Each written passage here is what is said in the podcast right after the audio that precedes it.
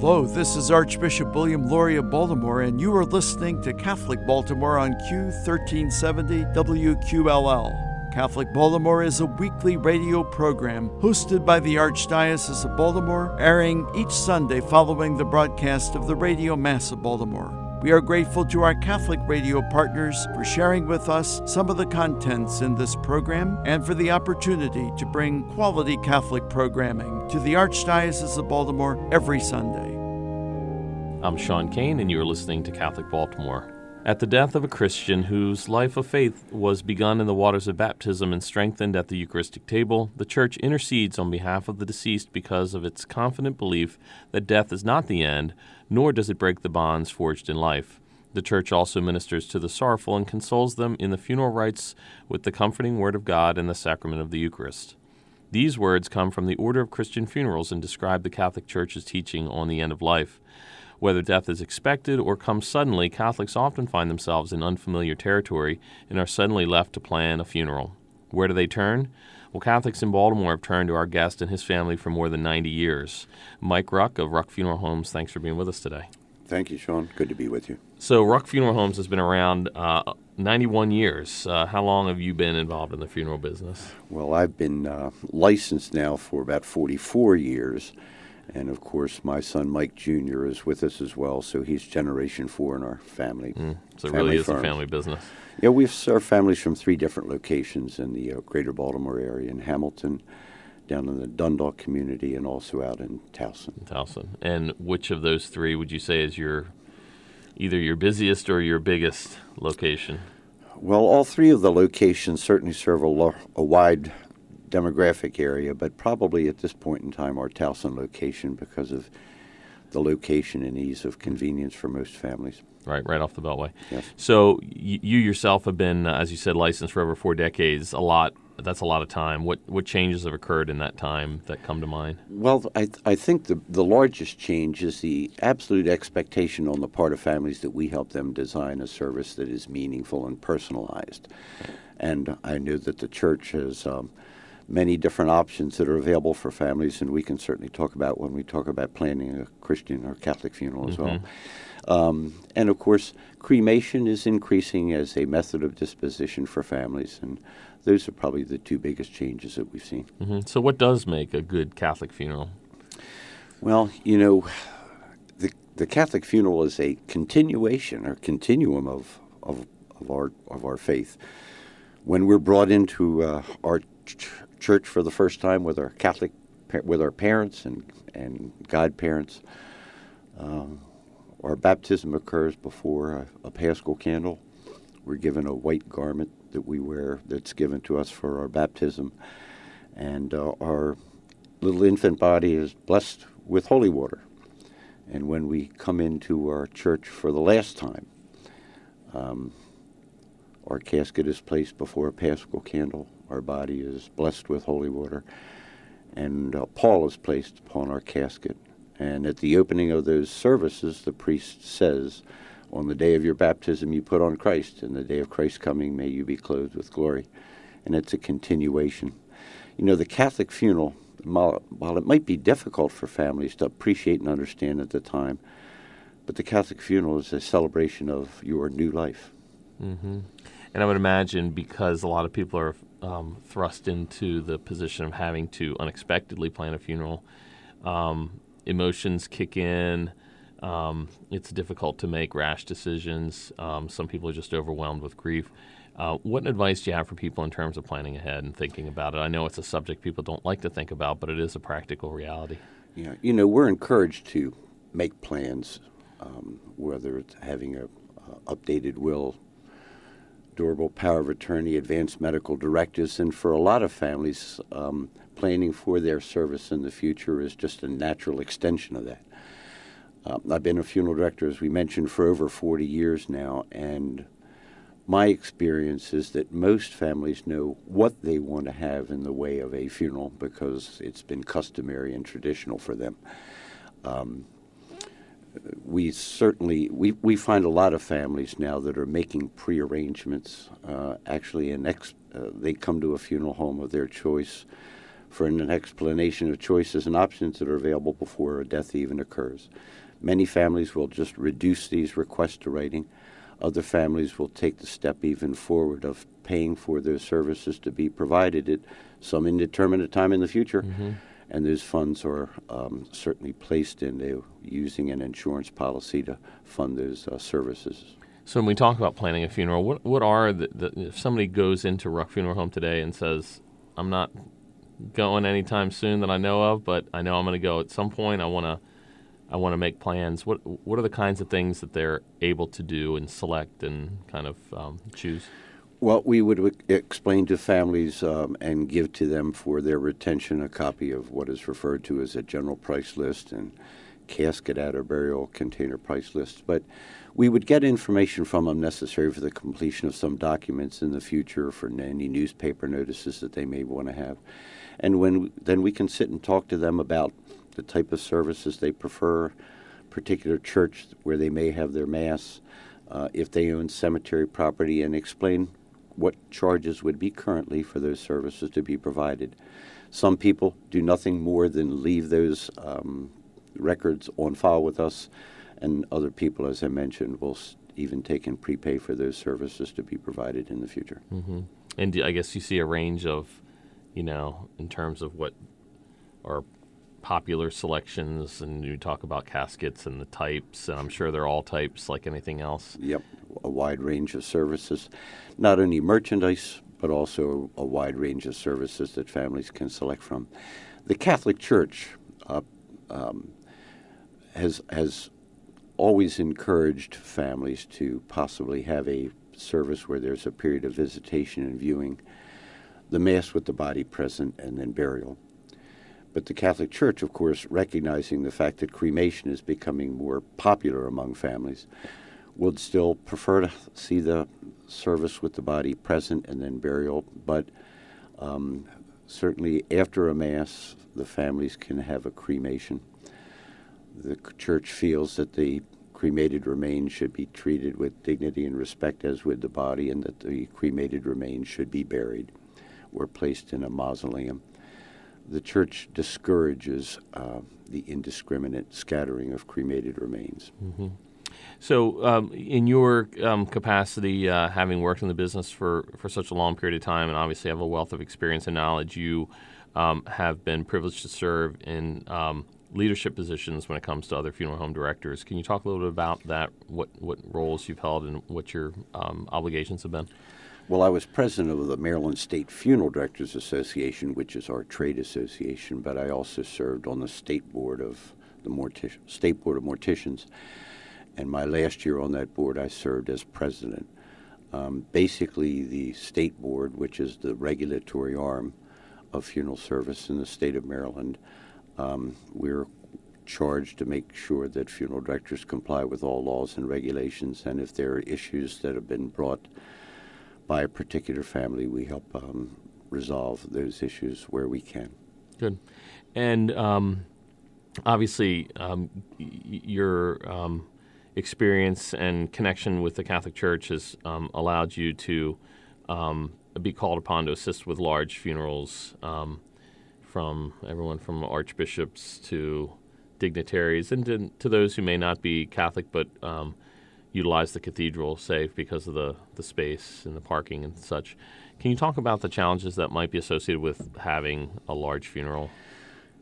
Yes. Uh, you know, serving when police, fire, or individuals in the military that may die in the line of duty, uh, it requires um, a lot of additional work on our part because we have to coordinate with either different state or local um, departments, police and fire, um, and um, we we try to make sure that we serve all families and provide the services that they need. But again, the coordination of a funeral of a of, of a prominent individual like Governor Schaefer that we had several years ago does require a lot of additional planning on our part, as well as services for some of the members of our archdiocese, such as Bishop Murphy Archbishop Borders right. do require additional time. And right. working in that case, Sean, with the Archdiocese very That's closely. Right. That, absolutely. And sometimes it involves uh, coordinating with the media and, uh, and other agencies, as you said. Uh, one thing I've been curious about, um, I'm sure other people are too, is um, it, it, has to be a job where there are days that are more difficult than others. You're you know dealing with obviously death and especially an untimely death, the death of a, a child, for example, must make those days difficult. Um, how do you deal with them after so many years? And I imagine that you've gotten better at it than you were when you first started, as anybody would. But um, I imagine it's still difficult. Uh, yeah, yes, it is. Um, most, a lot of the families that we serve now, it's after um, a, a, member of their family is in advanced age and oftentimes suffering from lingering, wasting, terminal sort of illnesses. And when serving those families, it's almost a sense of relief, not only for them, but knowing that their loved one is no longer suffering or going through those through that type of pain. But serving uh, a family when a death is totally unanticipated, their grief is much more acute. Um, they they don't believe that these things have happened, and it's uh, a responsibility of ours to try to help them through the process, um, arrange with them again, like I said, that service that's meaningful for them. The death of a child is really uh, even more difficult. Uh, you know, when when we bury our parents, we bury our past. When we bury our children, then we bury our future. Mm. And uh, working with them um, can be very, very difficult. You don't have to be in funeral service too long before you realize that uh, human life is precious, but it's very fragile. For more information about Ruck Funeral Homes, you can find them online um, or you can contact them, and the phone number would be? The phone number uh, at our Towson location, of course, is 410 823 1700. But again, available uh, information available on our website, which is www.ruckfuneralhomes.org. Mike Ruck, thanks for being with us. Thanks, Sean. Catholic news from the Archdiocese of Baltimore and around the world with the Catholic Review. Thousands of young adults looking to rekindle their faith, draw inspiration, or have a chance to meet others searching for deeper meaning in life were expected to attend a major gathering of young adults and young families Saturday, July 22nd in Washington, D.C. Co hosted by the Archdiocese of Baltimore, World Youth Day Unite was set to be held at the St. John Paul II National Shrine and the Basilica of the National Shrine of the Immaculate Conception. The national event comes in advance of 2019 World Youth Day in Panama City, Panama, and is modeled after the International World Youth Days begun by St. John Paul II. Bishop Mark E. Brennan, Auxiliary Bishop of Baltimore, was set to lead a prayer procession with the relics of St. John Paul II and Blessed Pier Giorgio Frassati, patrons of young adults. The Catholic Review was on hand to cover the event on social media. For videos and photos, look for a Catholic Review on Facebook. A group of more than 30 Buddhist children attending the U.S. Zen Institute summer camp in Germantown recently visited the Franciscan Monastery of the Holy Land in Washington to learn more about Christianity and St. Francis of Assisi. According to a report from Catholic News Service, Franciscan Father Greg Friedman explained to them how some of the vegetables from the garden are given to the poor, how friars and other Franciscans care for places considered holy in Christianity, and how St. Francis treated people and creation with respect. During a tour of the monastery grounds, which included visits to depictions of the Passion of Christ, nine year old Melissa Nguyen said St. Francis's beliefs were similar to her own. That, quote, everyone is like a brother and sister, animals and humans, quote, she said. For more, visit CatholicReview.org. From the newsroom of the Catholic Review, this is George Matysek. Do you want to know more about what's going on in the church and the world than you can get from your daily newspaper or local TV? Read the only publication in the Archdiocese of Baltimore that covers the church full time the Catholic Review. Pick up the print magazine monthly at your parish or have the Catholic Review delivered to your home every month. You can get fresh news every day online at CatholicReview.org. Subscribe to the Catholic Review e newsletter for twice a week updates. Just text CR Media to 84576. Find our app on Apple and Android and follow the Catholic Review on Facebook, Twitter, Instagram, and Pinterest. Wherever your faith takes you, Catholic Review Media is ready to inspire, teach, inform, and engage. Read it today in print and online at CatholicReview.org. That's CatholicReview.org.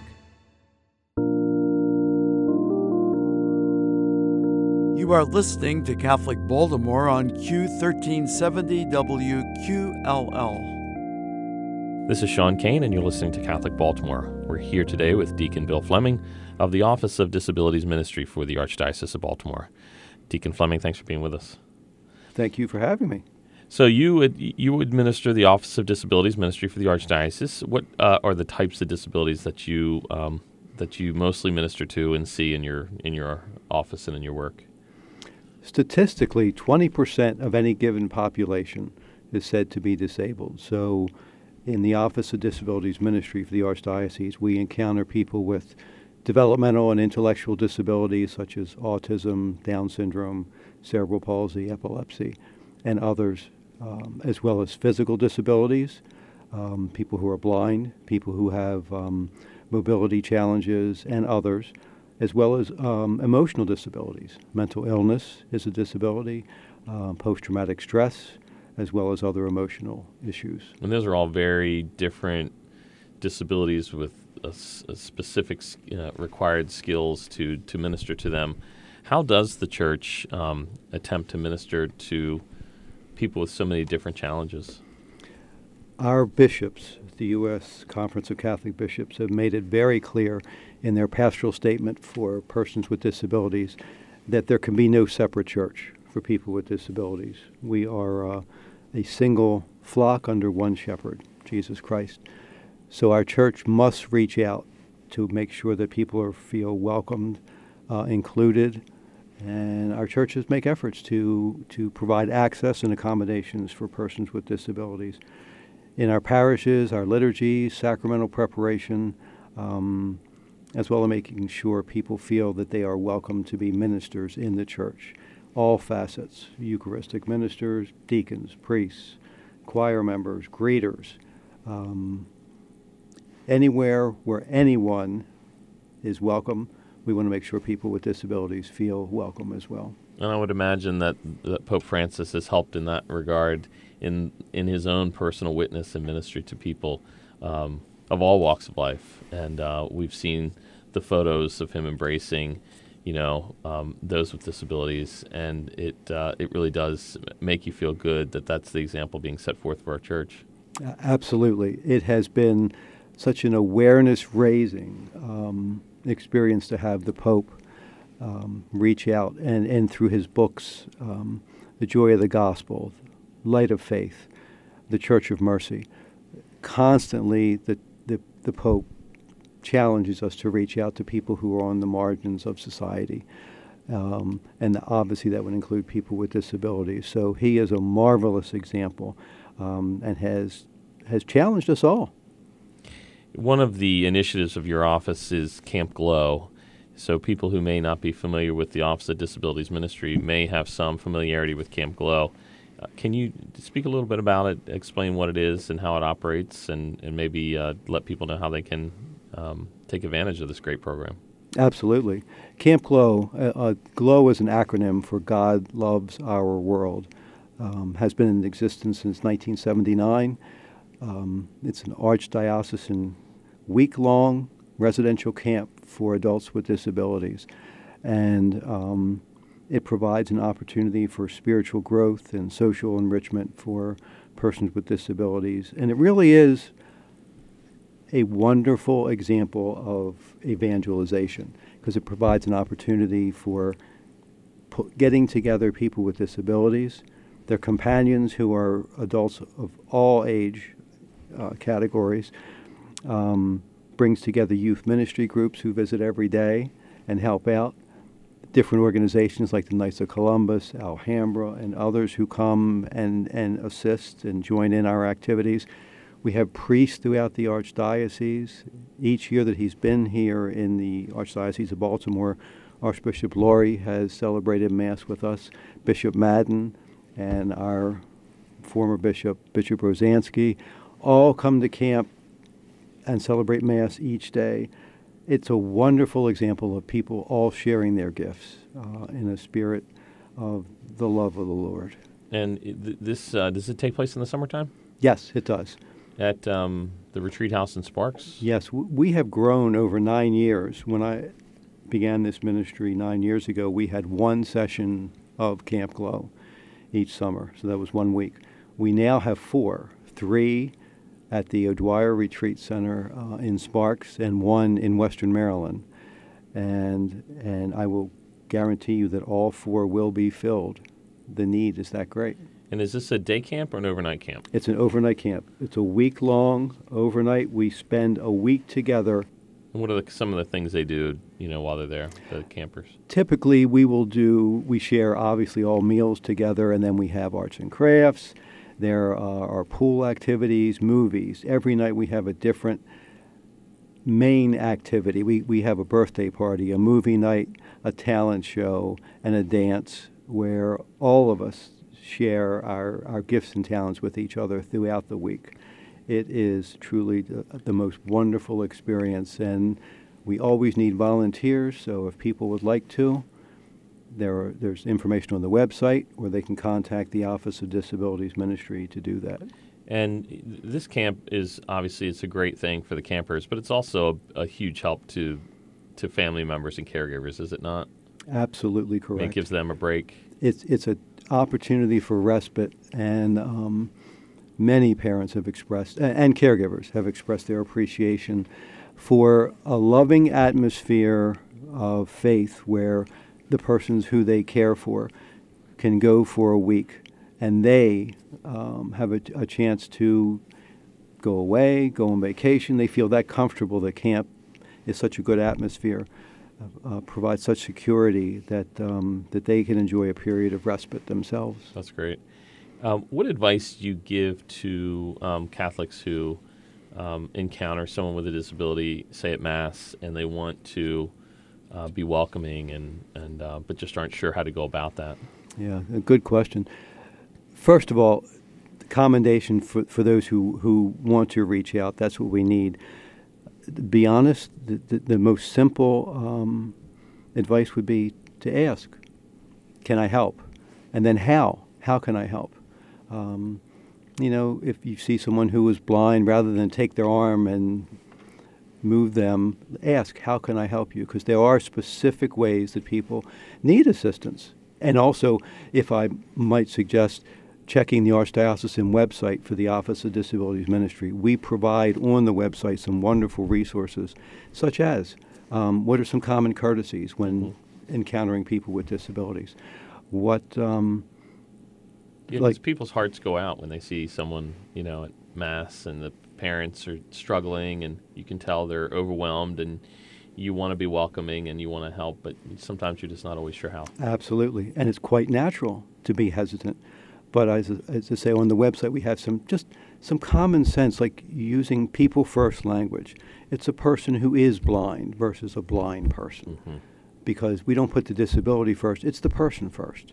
And how about for parishes when your office is asked to go to a parish and help them think about how they're ministering to individuals with disabilities? What are some of the ideas that you offer them? We ask parishes if to in their efforts to outreach to consider access, accommodations, you know, large print missals, cutouts for people who have wheelchairs, making as many parts of the church buildings accessible to people. So, for anyone who wants uh, information about um, how to access um, these resources, they can visit the Office of Disabilities Ministry uh, webpage on the website of the Archdiocese. That's www.archbalt.org. Deacon Fleming, thanks for being with us today. You're very welcome. Thank you for having me.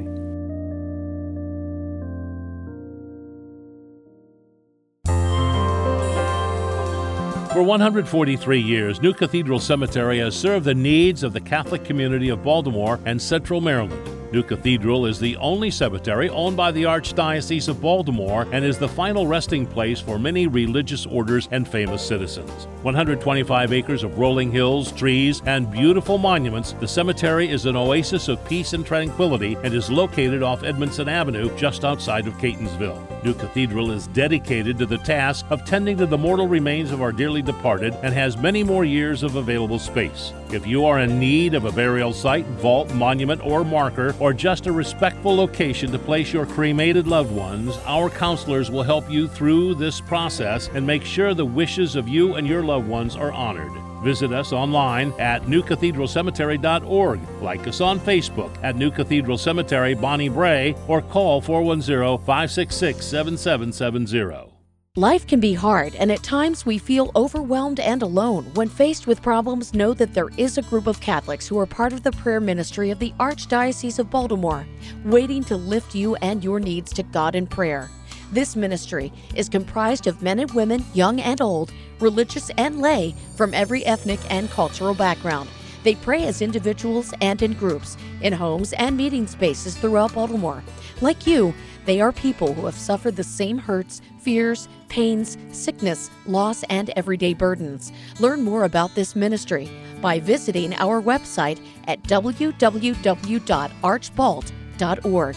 If you are in need of prayer, send your prayer request to prayers at archbalt.org or by phone to 410 547 5517. Would you like to volunteer to be a part of the ministry? Prayer ministers are always needed.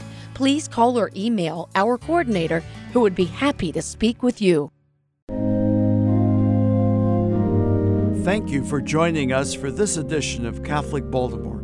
As we prepare for the week ahead, let us do so in prayer together as one community of faith. Our Father who art in heaven, hallowed be thy name. Thy kingdom come, thy will be done on earth as it is in heaven. Give us this day our daily bread, and forgive us our trespasses, as we forgive those who trespass against us. And lead us not into temptation, but deliver us from evil.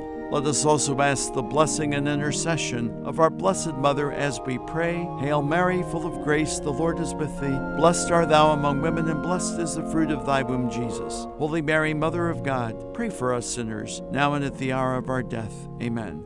May God bless us and keep us always in his love.